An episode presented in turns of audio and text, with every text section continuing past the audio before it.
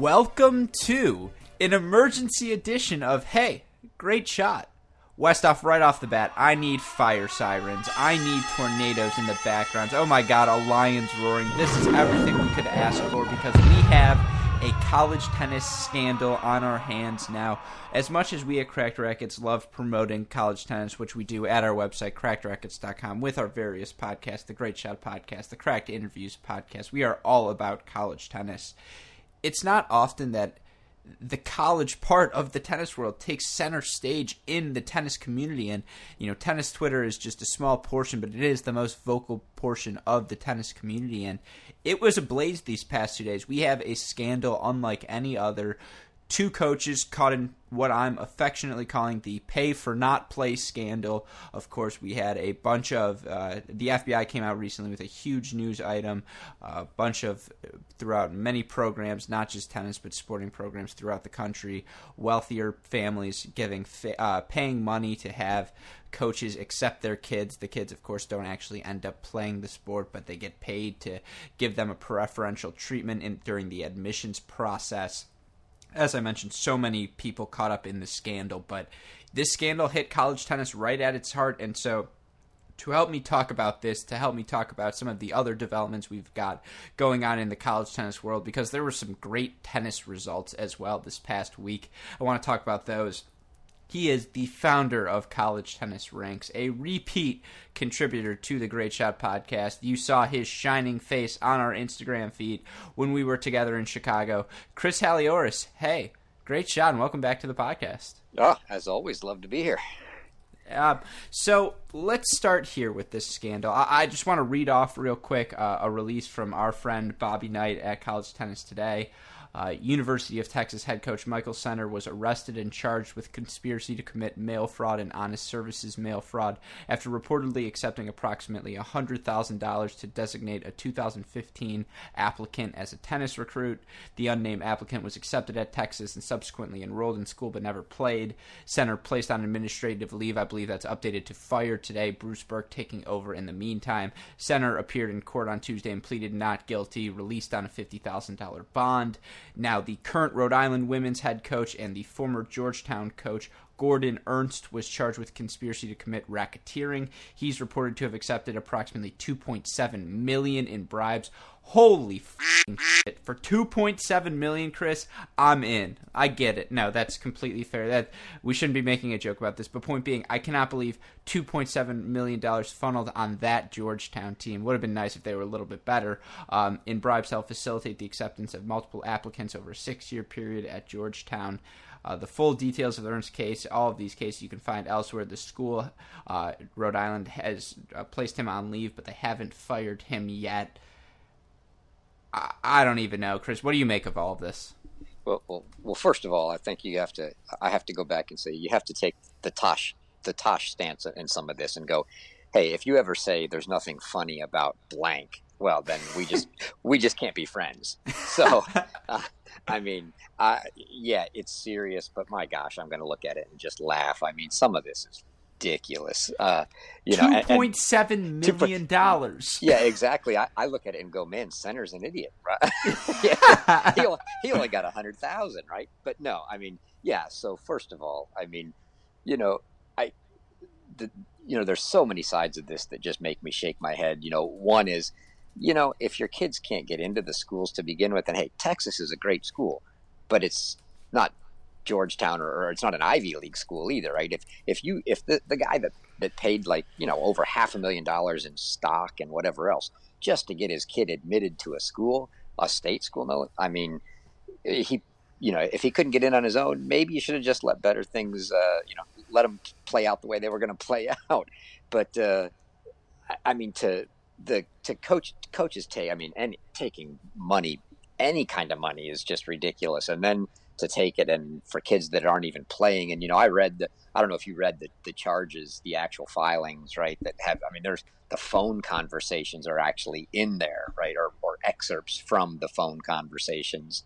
Uh, and you, you just read it and you can't help but shake your head. I mean, it's, it's, it's so ridiculous that it, it is, it's actually funny when you, when you sit back and think about it. But, but yeah, two, but Gordy Ernst, $2.7 million to get kids into Georgetown. I mean, unbelievable. I mean, there's so many different ways I want to take this. The first thing is you know, you hear rumors about things like this. You know, Chris, you're as plugged in as anyone, and I don't want to name names, falsely implicate anyone. So, I, with respect, Chris, let's try not to do that. But it'd be a lie to say we didn't hear shit. This happens all the time. Oh yeah, no doubt. I mean, uh, you, you when you saw it come out, I'm sure that many people who know who, who know or have or think they know or have heard rumors about say different programs probably went oh wow, I can't believe Program X wasn't you know involved no, or named, exactly. right? I mean, that was honestly that's the first thing I, I, looked at it and went, oh wow, but it's like Georgetown and Texas. I'm like, yeah. I, I, could I could think of more likely scenarios. No, okay. uh, I'm not an estab- by any means an established member of the tennis media. I don't have a huge collection of sources I'm cultivating all the time. I'm working on it and I'm trying. And everyone who tunes into our Cracked Racquets content, we really appreciate that because that is one step in doing so. But I got texts yesterday like, uh, you know, as surprising as this is, I'm really surprised X wasn't named. As you mentioned, I'm really surprised Y wasn't named. These are real things, so it's kind of interesting to me, and you have to wonder with this scandal being brought to light. Uh, again, we don't have inside information, but Chris, would it shock you if more stuff came out in the future? Oh, I think it's almost inevitable that more is going to come out. Now, is it going to be more schools? I don't know, but uh, you know, you a lot so when the, the thing I think that that could definitely open up a, a huge Pandora's box was kind of the after the initial piece of it came out that where it was basically naming coaches and all then we saw the uh, the director of whatever at, at IMG right? I can't remember Mark's title but basically you know accused of taking tests and, and SAT and ACT for kids right? Now once you bring IMG into the mix now now you have the opportunity to open up Lord knows what, uh, because those tentacles reach everywhere. It's just it, it's mind-boggling. You're absolutely right. The fact that there are other people still implicated. You know, basketball is going through a similar scandal with assistant coaches, and there's more money in play there or so we thought, because it turns out Gordon Ernst has taken two point seven million. I mean, maybe the yeah. money is in tennis. And it's funny, this whole indictment, it was the non-revenue sports. It was the tennises, the crews, uh, the ones where you can. You don't want to say you can get away with this, but on account, I mean. Look, I'm not trying to absolve Michael Center or Gordon Ernst of guilt, nor am I trying to say they are guilty because I don't think they, I, while they've been charged, they haven't been found guilty of any charge yet. Now, you look at it from, I mean, uh, I don't know. I, am not even going to try and defend them. I, what is the other like? What is the other side of this argument? I don't think there. I don't think there yeah. is one. Right. All, but but the only thing I can say, and I realize this is the pot calling the kettle black because we are, after all, talking about college tennis that outside of you know us and anybody listening, nobody cares about, right? But but sailing, I mean, come on. I mean, I read all of that and I was like, Stanford sailing, really? I mean, but I guess that's. I mean, if I guess if you're looking to to slide your kid into a school that they can't get into otherwise. Uh, it's not like you can make them out to be a football prospect. You have to pick these sports that no one's looking into. So, uh, but yeah, uh, but I guess my question is, how do you monitor this moving forward if you're the NCAAs? Because even if you know whoever this unnamed person is uh, for the Texas team, they never played. You know, they never showed up on the roster. There's no trace of them ever even you know being a part of the Texas men's tennis program. But it's a fact that kids will go to school, they will play a year. Turns out they don't want to pursue a career in tennis. They want to quit. And I just want to make sure when when we're addressing this loophole, it needs to be clear that that should still be a viable option for players. And I'm just worried that in all this hoopla, that's something that's going to be missed. Like, for example, um, this girl, Laura Ucros Tejas, who happened to be a part of our club tennis national championship team. Shout out to them. Also happens to be the loving girlfriend of my older brother Eric. Shout out to them as well. She was, I think, top 40 ITF junior in singles. She came to Michigan, tore her ACL her sophomore year, and thankfully because there were protections in place she got to she you know she quit the team she got to stay at the school she got to get her degree she has a wonderful job now and it's just i'm worried that there's a difference between joining the team and quitting and taking advantage of the system and I know that's clear but I just don't know how you can address this loophole without that issue getting caught in the mix. Well it's really tough because you know one of the first things you know one of my one of my kids and my kids are older so they're you know they're all out of college age but they they saw this and they followed the tennis with me and they said well I mean you know the first thing one of my one of my daughters said was how the heck did they not know that this kid never played tennis. He didn't even play tennis in high school, right? Talking about the one for center. Uh, and I said, well, you know, it's yeah, it after the fact that sounds easy, but how many layers of of of you know double checking and distrust do you have to have? Because who's who's going at the school? You know what? I don't trust my tennis staff. I'm going to review every single person they're recruiting and make sure that they're actually tennis players. I mean, that sounds you think about that, that sounds ludicrous. And then if you go do it with every, and all it does is add a bunch of overhead. And then if you're going to say, well, now it's not just the school that has to police it, we want the NCAA to police it as well. So they need to be doing that on behalf of every. Not it's not every kid that gets signed, even it's every kid that's even recruited. Because for for all these kids that got in and and were listed as recruits that got in, how many of them did they maybe try and at the process it didn't work? They didn't get them into the school. Uh, you know, there's I don't know. I don't know how you come. I mean, obviously something's got to be be done. Eh, but but I look at it and go, it's just it's so ridiculous that it's it's it's only going to add overhead and more cost, and you know, eventually, you know, take up enough money that we end up losing scholarships because we have to hire administrators to look over things like this.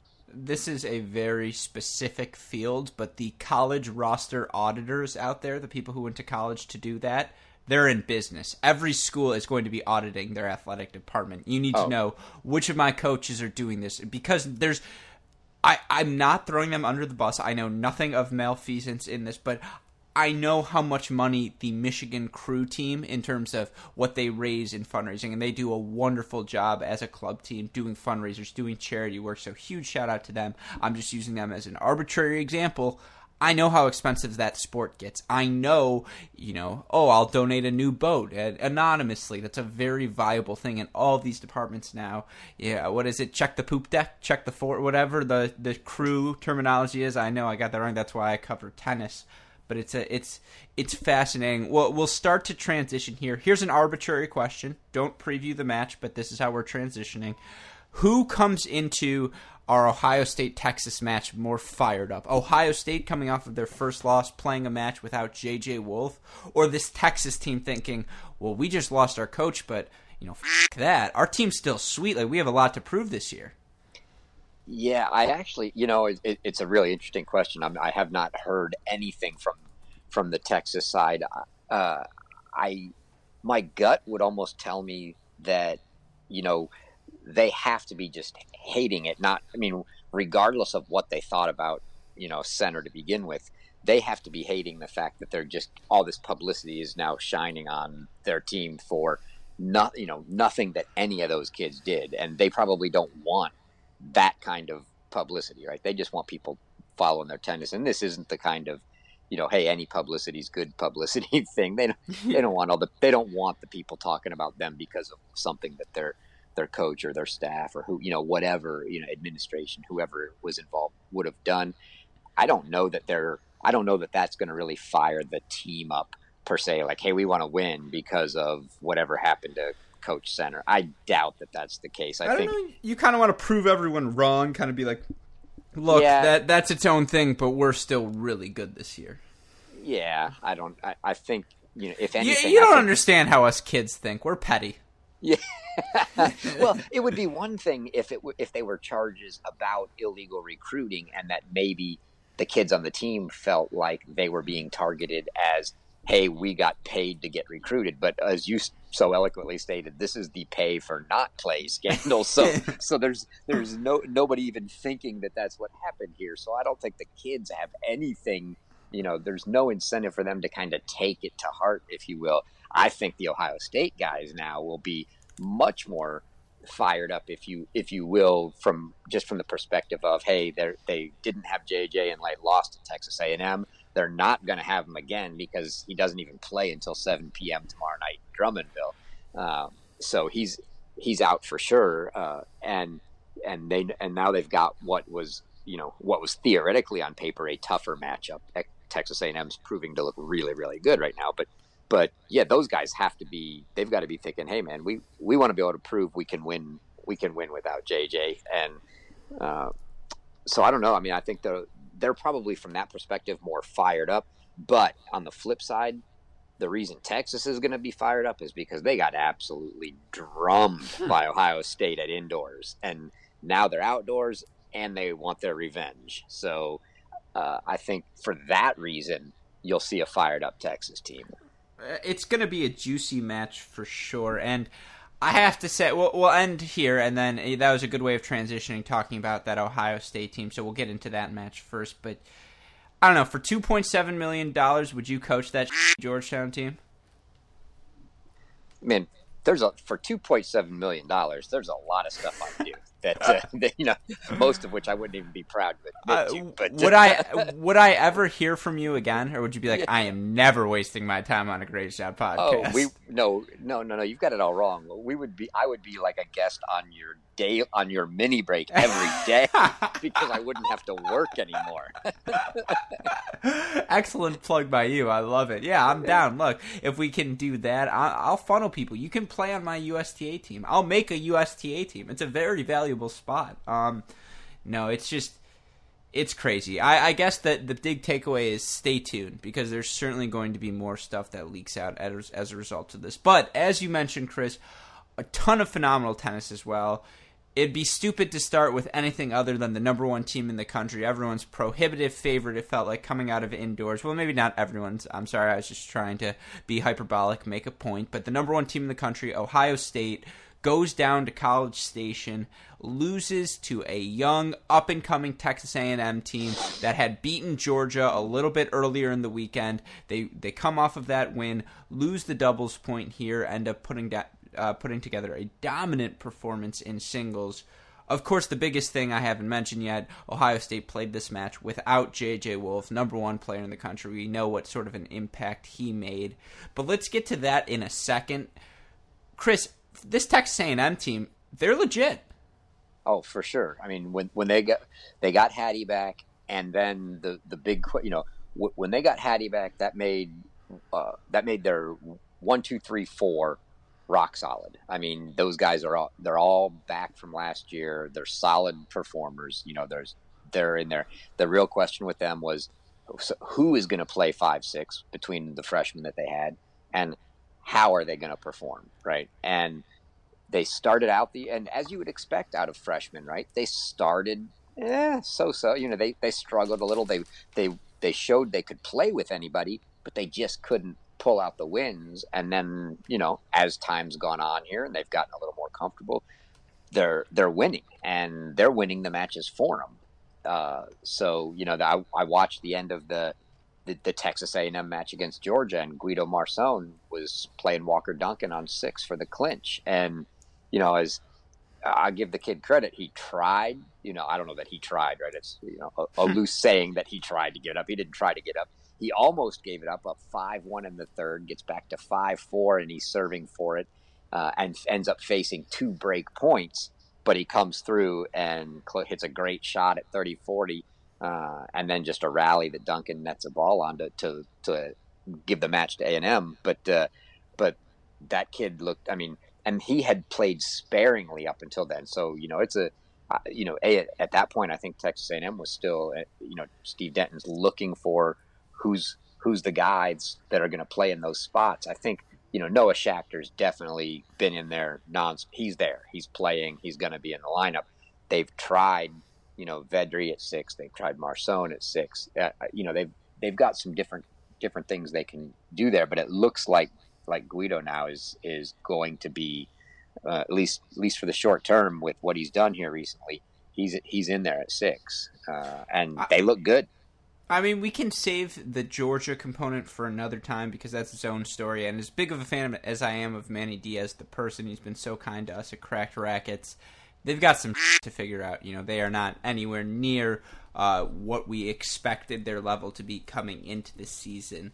That being said, Texas A&M, both against Ohio State and Georgia, loses the doubles point, and for them to come back, as you mentioned, it speaks to the depth of their singles lineup. There, we remember them playing early in the year, but it's very similar to Virginia in that the top four so experienced, and it's what are we going to get out of five and six? Can we steal a doubles point? So this team you know, certainly a top 15 talent, certainly going to be in contention to maybe steal one of those quarterfinal spots in Orlando. They're going to be fun to watch. On the Ohio State side, Chris, you and I had a very fun text exchange before their match with A&M trying to project who was going to play and in what spots in this match against Texas A&M. I mean, Coach Ty Tucker pulls out all the stops as always, goes Kobelt Trotter at one doubles, McNally Tubert at two, Seelig Joyce just an unfair duo at three, steal that doubles point. McNally with a great effort at one singles. Uh, you know, Hunter Tubert was fighting to stay alive at six, but I, I guess the problem for them, you know, yes, they're going to have JJ Wolf later on, so it pushes everyone down. But Alex Kobelt at three, uh, shocking. And then Tim Siebert, we just don't know what to make of because it's just inconsistent performance after inconsistent performance. And I'm not trying to doubt Coach Tucker; he knows what he's doing. But it's just it's a fascinating little kink in the Ohio State 2019 season.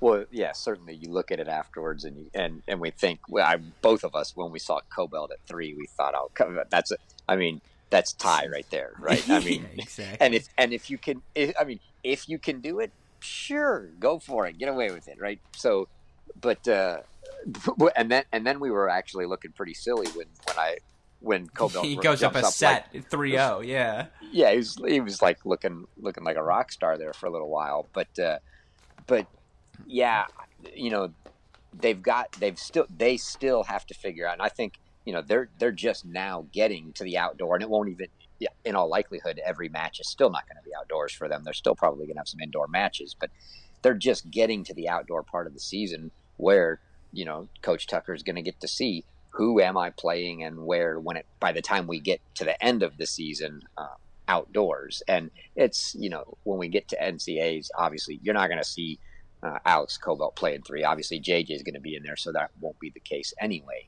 But um, they'll you know they'll get that figured out. It'll but is he going to continue to you know list Siebert somewhere and and maybe play him, maybe not. Uh, probably, you know, no nobody's nobody is ever going to know what they're going to get against him because he's going to put a lineup in that you know he may or may not pull someone out of and not just put pulling number six. Right, he's going to pull his number four guy like he does with you know traditionally with Siebert. So. I I don't know. I mean, the the A and M just absolutely did. You know, they they did what they had to do, and without without JJ in there, it it was a whole different game for those Ohio State guys, and it'll, it, you know, I expect we're going to see much of the same, uh, you know, tomorrow night. Well, you mentioned this uh, a little bit, and we've mentioned this obviously before, but I got to watch a little bit of the live stream and watching Tubert, Kobelt, Joyce make that adjustment to outdoors. Even McNally, Ohio State is such an aggressive team; they're so comfortable moving forward to the net and it just takes some time to get comfortable hitting approach shots outdoors. So don't think this is Ohio State at its best iteration. But you're right. It, it, as always, there's no Virginia, no Wake Forest, no USC team that is locked into the national title this year. So it's just it's going to be really interesting to monitor all of these teams now a team that's making its case for why everyone was so high on it earlier in the year, really hitting its stride. And, you know, we were going to record this podcast last night, but I'm happy we didn't. Matt Stakowiak's University of Florida Gators knocking out, yeah, knocking out Mississippi State. I suppose your adoptive team as well, knocking out Mississippi State, knocking out Wake Forest, losing doubles points, but looking awfully comfortable in singles when they get to play outside. I mean, Chris, this is the talented Florida team we expected coming into the year. It is, and they look like they're you know they're starting to hit their hit, hit the stride, but you know they're they're actually finally outdoors at home at the same time. So um, it's they are showing you know the the the guys they've got in look. I mean, the, they haven't been you haven't seen up until this really this past weekend much of Lucas Greif for Florida and uh, he looks fantastic, uh, and he actually for this weekend's matches he's he's uh, been slotted get the. I know you're going to love this. He's probably not going to play because they keep pulling him, and they didn't even play him in doubles today, right? But Alfredo Perez is now officially down to number six. Uh, so the lineups Yeah. that went. The Greif played went in- five. Kessler played six today. Your guy, Mc- McClain Kessler. Clearly, Bryan Shelton listens to the podcast. I just, I, the depth. It's crazy. Yeah, but I mean, and and that's obviously what they what they play today has didn't have to coincide with the lineups they've submitted for SEC, but but what they did submit for SEC was, and I didn't look close enough to see whether they put Vale Kessler or Kessler Vale, but but they've got Greif at five, Perez six. They last week they actually had Perez five, Greif six, and they pulled Perez. Uh, you know, and when, played volley, right? when we played, and and so yeah, and then Vale, and they had Vale in front of Kessler, so so Greif played five, Vale played six, um, but but Greif looked, I mean, he's looked great. He's he's now put himself in the five spot. They've listed Perez six. In all likelihood, you know, for whatever they pulled him from doubles today. He's been playing doubles. I'm guessing uh, that that you know maybe there's something there. So they pull him, and now we're back to seeing uh, seeing either Vale or Kessler uh, at six, and uh, you know it's it, it's not a bad option to have when you get to, when you get to play one of those two guys at six. I mean, we're talking about it like, oh yeah, they got to play somebody at six, but you know that's that's a really good six, no matter no matter what you what you've got. So Exactly, and you know they also beat an Ole Miss team pretty comfortably. This is a team that probably goes into matches right now, at least against top 15 opponents, and they'll see a lot of them in the SEC. Uh, obviously, they just saw Wake Forest today. They don't expect to win the doubles point. They clearly don't have their combinations down. Perez out of the lineup today. Now maybe that's him experimenting, but Perez Ingledson had been a rock solid duo. You know, Kessler Vale, they seem to be really wanting to make that work at one doubles, and then they've been experimenting. Andrade, Riffice, Crawford in the three spots. They played Ingledson, I think, with Riffice today. Played Crawford with Andrade at two. Wake Forest ended up taking the doubles point. I mean, you know my thoughts on Oliver Crawford. I don't need to repeat it there. But when you've got, you know, Ingledson at four is pretty close to a lock. You know, you've got Riff- Riffice at three. If he plays the way he's capable of, that's a really strong spot. If Perez comes back, as you mentioned with Greif, whoever Florida has at six will always be a favorite. I mean, their depth is really to, starting to shape, uh, starting to take shape. I know they still have a head-to-head with Georgia in a little bit, but they're now the prohibitive favorites in the SEC, right? Oh, absolutely. I mean, you coming in, you had, you know, they, they had to be the favorite. I, I there were some, you know, I'm surely Mississippi State could have argued, but Our Mississippi State Bulldogs. You're going to Yeah. talk about them like that? I yeah, I, I would I had made Florida my my favorite, and then but you kind of had four teams coming into the year that you thought, and that was Florida, Mississippi State, Georgia, and Texas A and M. But uh, tech, and then with Tennessee being a close outsider there, but A and M, you know, you just you weren't sure. Now with with Habib back, they they could challenge. But yeah, that's you're you're looking at, at Florida probably having that the Georgia match and uh, the Georgia match and, and the Texas A and M match as being being the keys to to them running the table in the SEC in the regular season. But you know, again, even even if you go twelve and zero in the regular season, like Texas A and M did last year, right? It's get winning the conference tournaments no no given. You got to do it all again, uh, and all in a you know span of four days. So No, I, I completely agree with you, and I think one of the things you look at in the SEC, the depth this year. You mentioned Tennessee, who we're not going to talk about, but have had some great wins. LSU's frisky this year, Arkansas frisky this year, Alabama frisky this year. Not a lot of teams are going to have that big margin for error, you know, four through six singles positions where they're going to be able to just outclass their opponents. And I think Florida getting this early season win against a veteran Mississippi State team is going to boost their confidence so much. Uh, they're going to get a lot of tough matches still, but they're going to be feeling good going into those matches. They, of course, knock off Wake Forest today pretty comfortably. And uh, we'll talk about that match in a second when we get to the ACC. I want to stick with the SEC for one more team. I don't want to bring them up and hurt your feelings, but your Mississippi State, our Mississippi State, everyone's Mississippi State Bulldogs, and I'm wearing my shirt right now, Chris. Um, they survive against South Carolina. That's really the best way of putting it. And then Wow. you you have to imagine they're exhausted going into that Florida match. Put up a great fight, winning the doubles point, doing the thing we've said they have to do if they want to have success. But then kind of get outclassed in singles now. I know it's going to hurt for you to talk about this, but just in general, how are you feeling about your Bulldogs, our, our Bulldogs right now? Well, you know, so let, let's set the record straight. The only person that was exhausted this weekend was me because because I had to make the drive from Louisville to, to to Columbia, South Carolina, to watch 90 minutes of a match that never got to finish. Drive from there to Gainesville, watch that match, then go back to Columbia so that we can finish that match the next day. And then drive home and be to work the next morning. So uh, that was like 26 hours of, uh, of driving. That's that what I, sounds nice. yeah, and that's what Trevor tells me afterwards. He's like, "You're the one that needs the uh, needs the rest." We were we were a little sitting on the bus, but no, I mean, I, yeah, clearly that for for for Mississippi State, you know, they were they knew they were coming in for uh, for a dogfight, and you know, it, it that match was not. It ended up it ended up five two, but it was not a uh, it was not a five two that you know was not a, a winnable match. We had you know there were two matches that that Florida just took. Obviously, we got the doubles point. They took two two straight set, fairly easy easy matches, and then everything else um, was kind of up in the air. And and it it was right there. Uh, we were up a break in the third on four, and we got back on serve on on two, and it was going to make it. That was going to make it a match right there. I mean, we get those two matches and we win, and then the next thing you know, we give break right back and lose on four. And after getting on serve at five all at, at, at two, Andrade takes the next two games to win at seven five, and, and the match is over.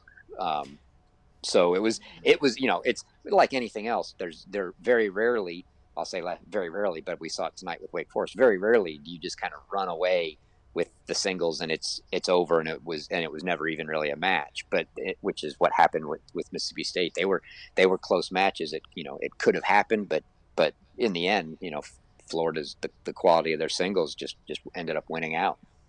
Yeah, I, I think we can leave it there. I who am I to mention about the Bulldogs when you were there firsthand? There's I'm still fascinated by the team. They're still I still love them. So you may have lost Chris, who somewhere along I seventy five he lost his will to watch any more tennis, but I will be watching the rest of the year. Just to quickly go through because we're not going to talk about them. USC, UCLA, uh, Stanford, Cal all got wins this weekend as well.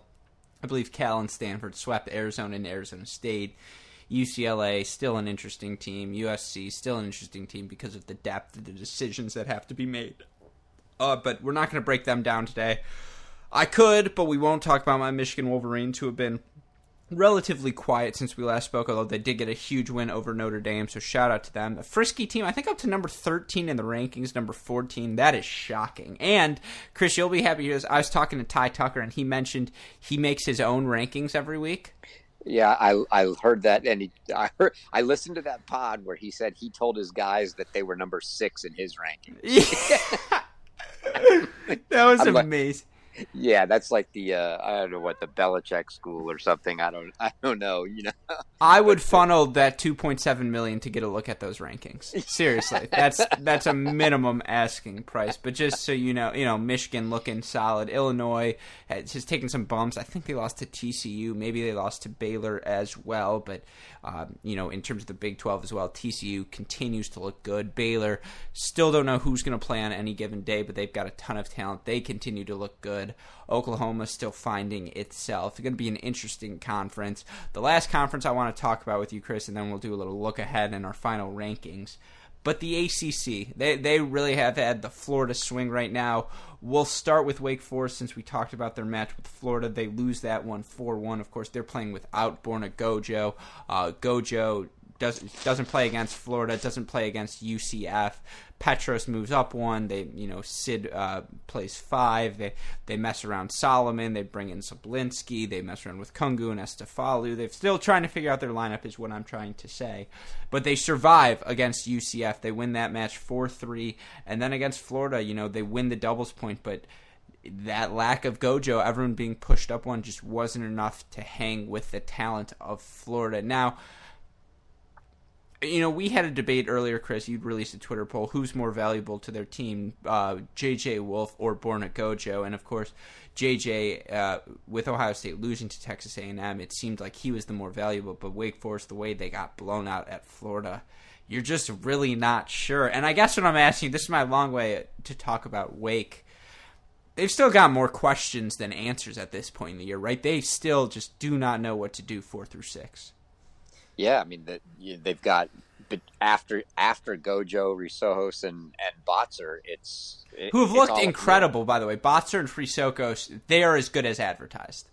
And and I think they're they're you know I would say they're ninety nine percent locked in at Efstathiou at uh, in that next spot, right? Whether it's three or four, depending on whether Gojo's there. So with Gojo in, that's you know that puts him at four but yeah, they're like like many of the other schools we've talked about. They don't have a clue what what to do with five or six. And I was really looking forward today. I was almost somewhere in the back of my mind hoping that we were going to get to see that Tony was going to put Yuval Solomon in at six because when when Florida beat Wake at Wake last year, Kessler played Solomon and double bageled him. Uh, so I was kind of looking for for a remake, thinking, you know, maybe there'll be a, but may, maybe he specifically did play him to avoid that possibility. I don't know. Uh, but, but yeah, I mean, they definitely, they don't, they, they don't have the answers at five and six. I think, you know, we've all questioned, well, we know if there's going to be a weak spot, clearly the, the questions at five and six are going to be much weaker than the strength they have at one, two, and, you know, one, two, and three. So, uh, that's where you have to look by nature if you're looking for the weakness. But it's it's a valid point. I mean, Florida now, granted, Florida is probably one of you know the deepest or one of the you know the top couple deepest teams in the country.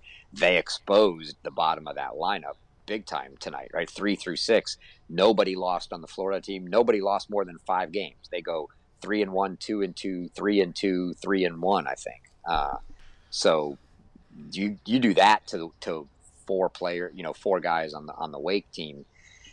You know, obviously, a you're good, and b they're struggling right now to find some form.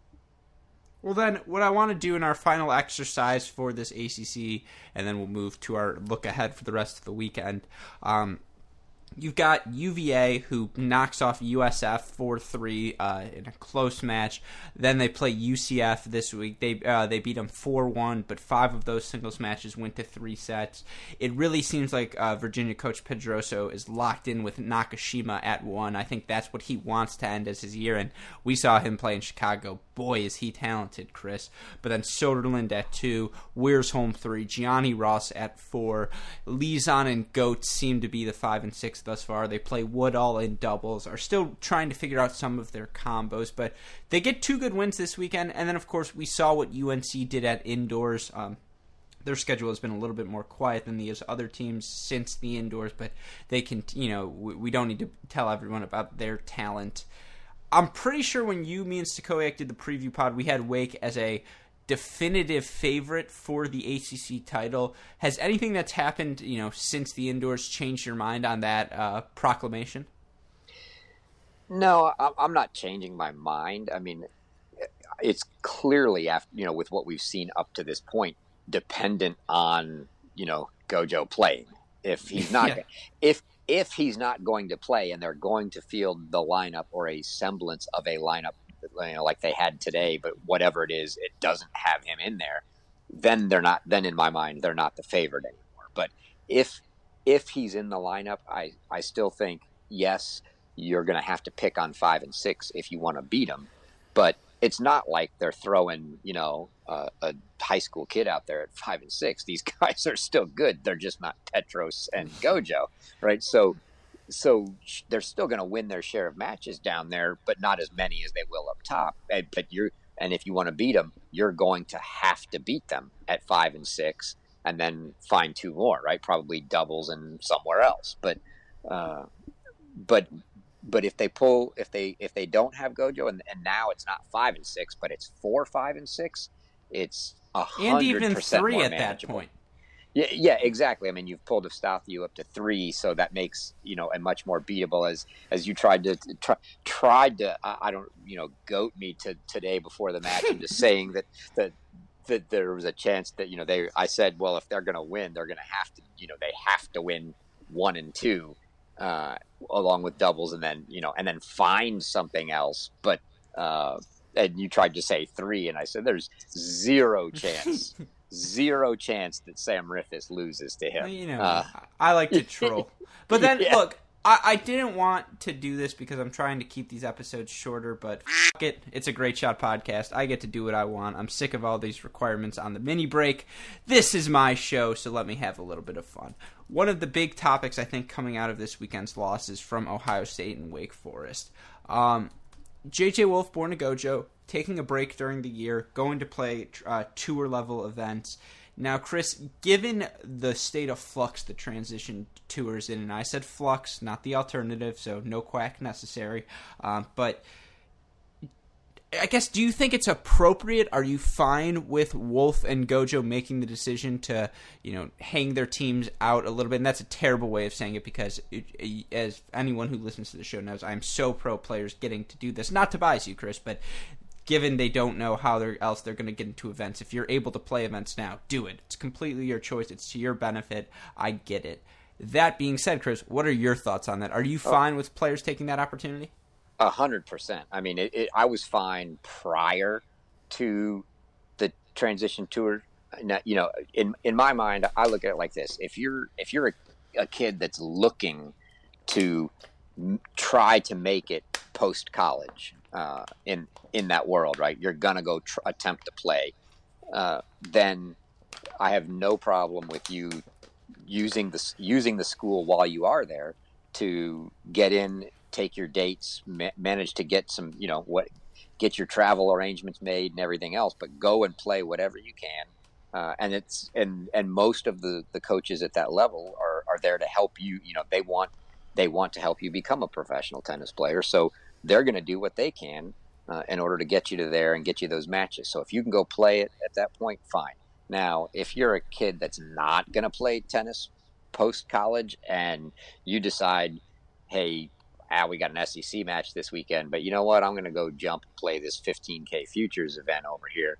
No, that's not cool, right? That that would be hanging your team out. But but these guys, they're you know they they're literally trying to set themselves up for the future. And now with everything that's gone on with the transition tour, uh, and and how tough it can be to get in, if you have any opportunity to get into a challenger level event whatsoever, I don't care where it is. You take the opportunity and you go play because you know those those points. Now, now for someone like JJ with the points he's got, he's going to get in uh, in all likelihood, and, and, because of who he is and everybody that's following him, he'll get wild cards if he needs them. But uh, but sure, I mean, I don't whether it's Gojo, whether it's Roy Smith, whether it's JJ, whether Petros wanted to go play, what you know, if Nuno was going to go play, if Blumberg wanted to go play, any of those guys was going to go play that you know are all going to make try to take a shot at playing after their college career, by all means, they should play. I agree with everything you said 100%. Well, then let's move on to our next topic. There's so much excitement going on in the tennis world at any given moment. Uh, it's hard to keep track of everything. Indian Wells, Drummondville Challenger, Phoenix Challenger.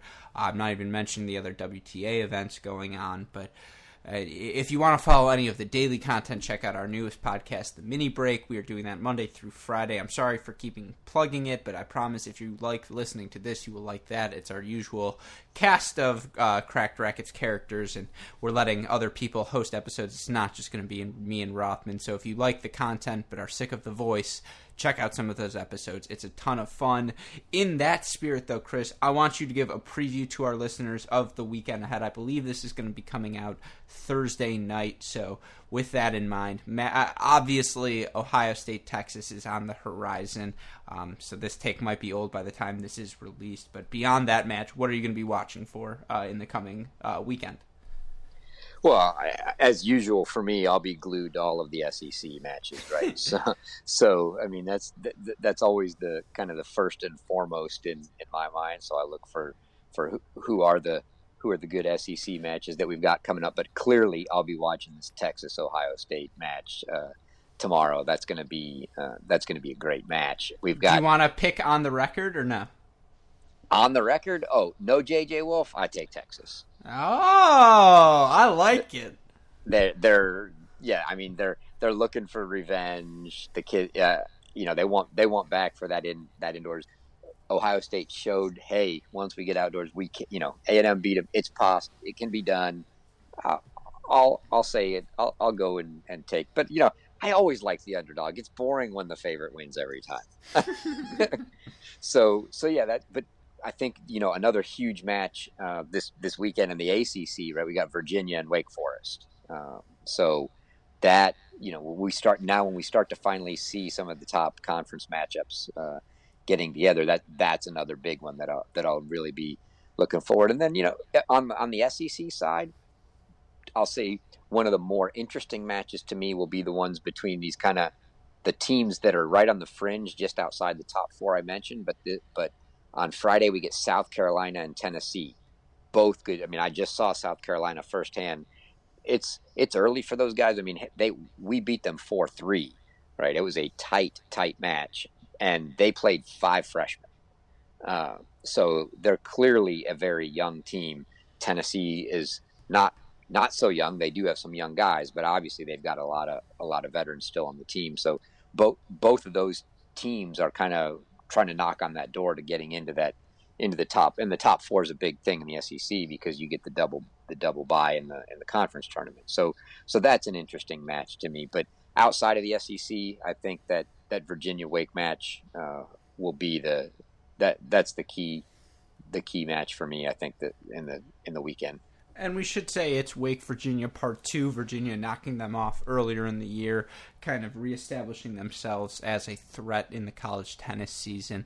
Seems like the perfect thing uh, place to end because Virginia sneaks up to number 3 in this week's rankings. That's hilarious. I mean, you guys were all scoffing me for being on the Virginia train. Now they're up to number 3. I know rankings don't mean anything, but ha ha ha. I hope you heard. well, they they do mean something, right? I mean, the, the top sixteen are going to host, and then the top eight of those that win will will also host again before going down there. So you absolutely want to be, uh, you know, it it pays to be ranked uh, in the top eight for sure. Still. Oh no, I'm just kidding. Uh, and this proves I'm just exhausted. Uh, it's the over podcasting, but the only rankings that matter to me, Chris, are rankings we do at, we try to do at the end of each of these episodes. You know, we'll stick to the top five, have a good old school debate, factoring in uh, Ohio State's loss to A and M, but keeping in mind they don't have J.J. Wolf. You know, let's start right there. Do you still have them number one? Yeah, I mean, I don't know how you don't. They're they don't have J.J. Wolf, it, so you take the loss with a grain of salt. Yes, it shows that some of those guys can be beaten when they play a spot higher. But uh, when put JJ Wolf in the lineup, uh, it's a totally totally different ball game. So they're they're still number one.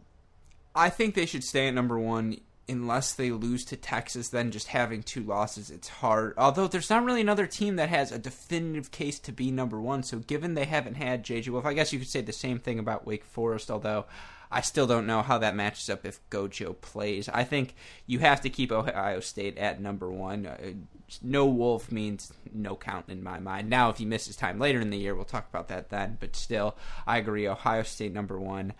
I have Florida number two after their wins this weekend. I'm guessing you're thinking similar. Oh, you must be looking at my site right now, Brisket. I'm a I... frequent reader of collegetennisranks.com, which our listeners should go check out. I do have Florida uh, in my uh, at, in my number two spot. Uh, I right just now. know how you think. At this point, we've done this enough. You know how, what I'm going to say. I know what you're going to say. Yeah. Well, I know we're gonna. I know we're gonna differ on the next one. So let's go. No, because you're gonna say at number three, I have Virginia. I don't. I'm not. Oh. I'm not that lured in. I just there's something about that North Carolina team I saw at indoors, the depth they have, the potential to get better at doubles, the fact that Will Blumberg's not 100% health yet. I have them still at number three. I think they're probably. I know the Gojo Wake Forest team is really good, but I just like North Carolina. Ah. Mm, I mean, my three and four are Wake Forest, UNC. I've been going back and forth I can't give that impassionate take and not put UNC three, so I'll have them number three. All right. Well, I've got uh, I've got Wake at number three. Yeah, it makes sense. And then, do you have UNC four? I do not. Really? I have Texas at four. Oh, that that's my number five team. So then, uh, tell me And I UNC. have- I have UNC at five. so we So have we the same. have the, yeah. We have the same top five. We've just got a little different order. teams And on then, the of pre- course, we, we of course agree on number six. Yeah, I mean teams on the precipice for me: Stanford, Baylor, USC, Mississippi State, TCU. Ah, I'm trying to think. Who would you have number six? Baylor. You've got to have Baylor. No, oh shit, I got Baylor at like number eleven. I've got Really? Virginia at number six. Vir- oh, I forgot about my Who's because in my mind they're always number one. So you got to Yeah. keep that in mind. So I don't even I don't even count them. Yeah, six Virginia. Okay, that makes sense. Also, shout out to my Michigan team again because those are my real boys and they are top fifteen with such a young team. You lose four single starters. Fenty's been great. Maloney's been great. I could do a full thirty minutes on just Michigan, but. I'm tired, as I mentioned. I think people are ready to wrap this up. It is an emergency pod, and we went beyond that. So, Chris, I want to give you the last word. Any final thoughts on the college scene so far to date? Anything you want to add? No, hey, I think we've we've covered it all. Let's, and uh, I'm just ready to watch some more tennis this weekend. Any Indian Wells takes? I feel like I never asked you about pros. What? No, you know, so I don't have any Indian Wells takes, if you will, but I, I will give you my one take from from the pro side, but but it's uh, from the challenger side is. Uh, so I'm looking at the draws for the two challengers going on, and I don't know how closely you looked at the at the draws there, but the Phoenix Challenger is ridiculous. Um, I, because so my first the first thing I do is I look at the draw and I go, Ryan Harrison is unseeded in a challenger. yeah, Uh, I mean he's right, out of the and top I- 100 too. he, okay, but st- when's the last time a ch- when when did No, when know. did somebody that was just barely out of the top hundred? So I look at it, the sixteen and they seed sixteen guys in a All challenge. top. The- the sixteenth seed in Phoenix is number ninety six, and and you think.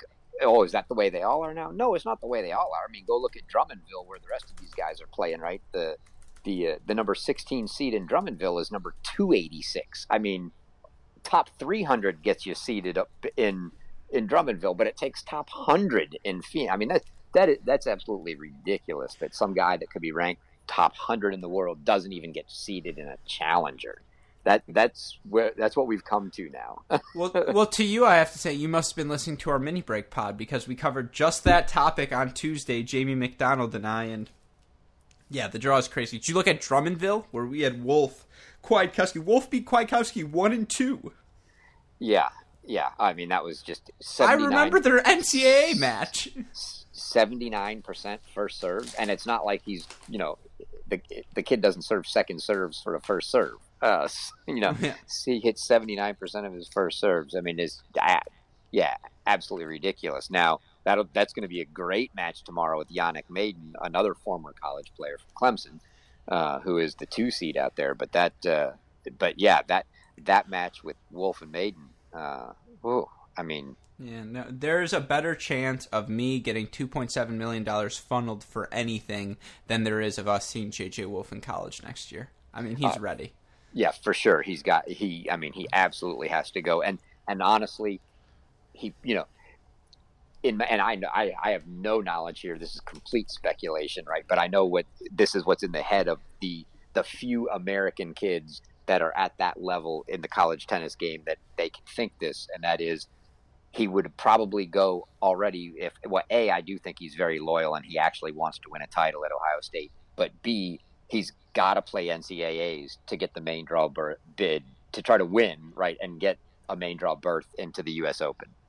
Yeah, I, absolutely. It's the same reason everyone comes back for that extra year to get the Yeah. perfect launching point, get that Yeah. wild card. Yeah, but after, but yeah, after this year, there's zero reason. Uh, I mean, with everything that he's done and the points he's got, it's you know, not only is he ready, but it's actually time uh, for him to go. Right? I mean, it's not. He doesn't need to wait around and let points roll off or take a chance at not being able to play as many tournaments as he can. He needs to go and play now. So my final question to you: What would you rather see, the Ohio State Wake Forest NCAA Tournament Championship Part Three, or a Petros JJ Wolf NCAA Men's Singles Final? so I mean, I feel disrespected a little bit because I'd much rather see a rematch of Nuno and JJ Wolf. I knew you were going to say that. Da, da, da, so, uh, you know, I mean, good answer. Nuno needs revenge. Nuno beat Petros last year for that for the fall at Indian Wells National Championship, right? So uh, I want I want Nuno and JJ in, in the final. But no, I love I love Petros too, right? So I I would I wouldn't argue with any of that. I and the the Wake Forest Ohio State team match. It's you know to me that's it's it's like the Patriots and whoever. At some point, I just get tired of seeing the same old teams, and I and I want to see something new. So, from if you're going to make me pick of those, I would much rather see the singles match, and let's get some fresh blood in there. You know, let's get a let's get a Florida or a Mississippi State or a Texas or you know, a let's Michigan, get, a Michigan. Uh, yeah, let, let's get somebody else in there in, in the final this year from the from the team side just to just to spice it up a little. Counterpoint: This year's Virginia is a new Virginia, so it's fine if they make the finals. But we can wrap it up there. Uh, you know, I want to give a huge shout out to our super producers, Max Flingner and Daniel Westoff, who have a an editing job to do as always. Uh, if you haven't, go check out our website, crackedracquets.com. We have been keeping you guys up to date on all things in the tennis world Indian Wells, transition tour, college tennis, you name it, we've got it. And so, you know, go check that out. Uh, listen to this podcast as well as our other podcast, The Great Shot. Po- uh, this is The Great Shot Podcast. See, I've been doing so many plugs. Listen to the mini break. It's fun, it's new, you'll like it, I promise. Listen to the cracked interviews. It's fun, it's less new, you'll still like it, I promise. Uh, listen to Chris Halliors. You can find his work at collegetennisranks.com. He's been keeping us up to date with so much great college stuff, and it's always fun to see when he goes live streaming as well. That's always an added wrinkle to his playbook, so be on the lookout for him. But one last time, for my wonderful co-host Chris Halliors, for our super producers Max Flingner and Daniel Westoff, and for our entire team at Cracked Racquets, I am your host Alex Gruskin. Chris, what do we tell our listeners? Hey, great shot. Ah, you're getting better and better. I love it. And we will see you all next week. Thanks, everyone.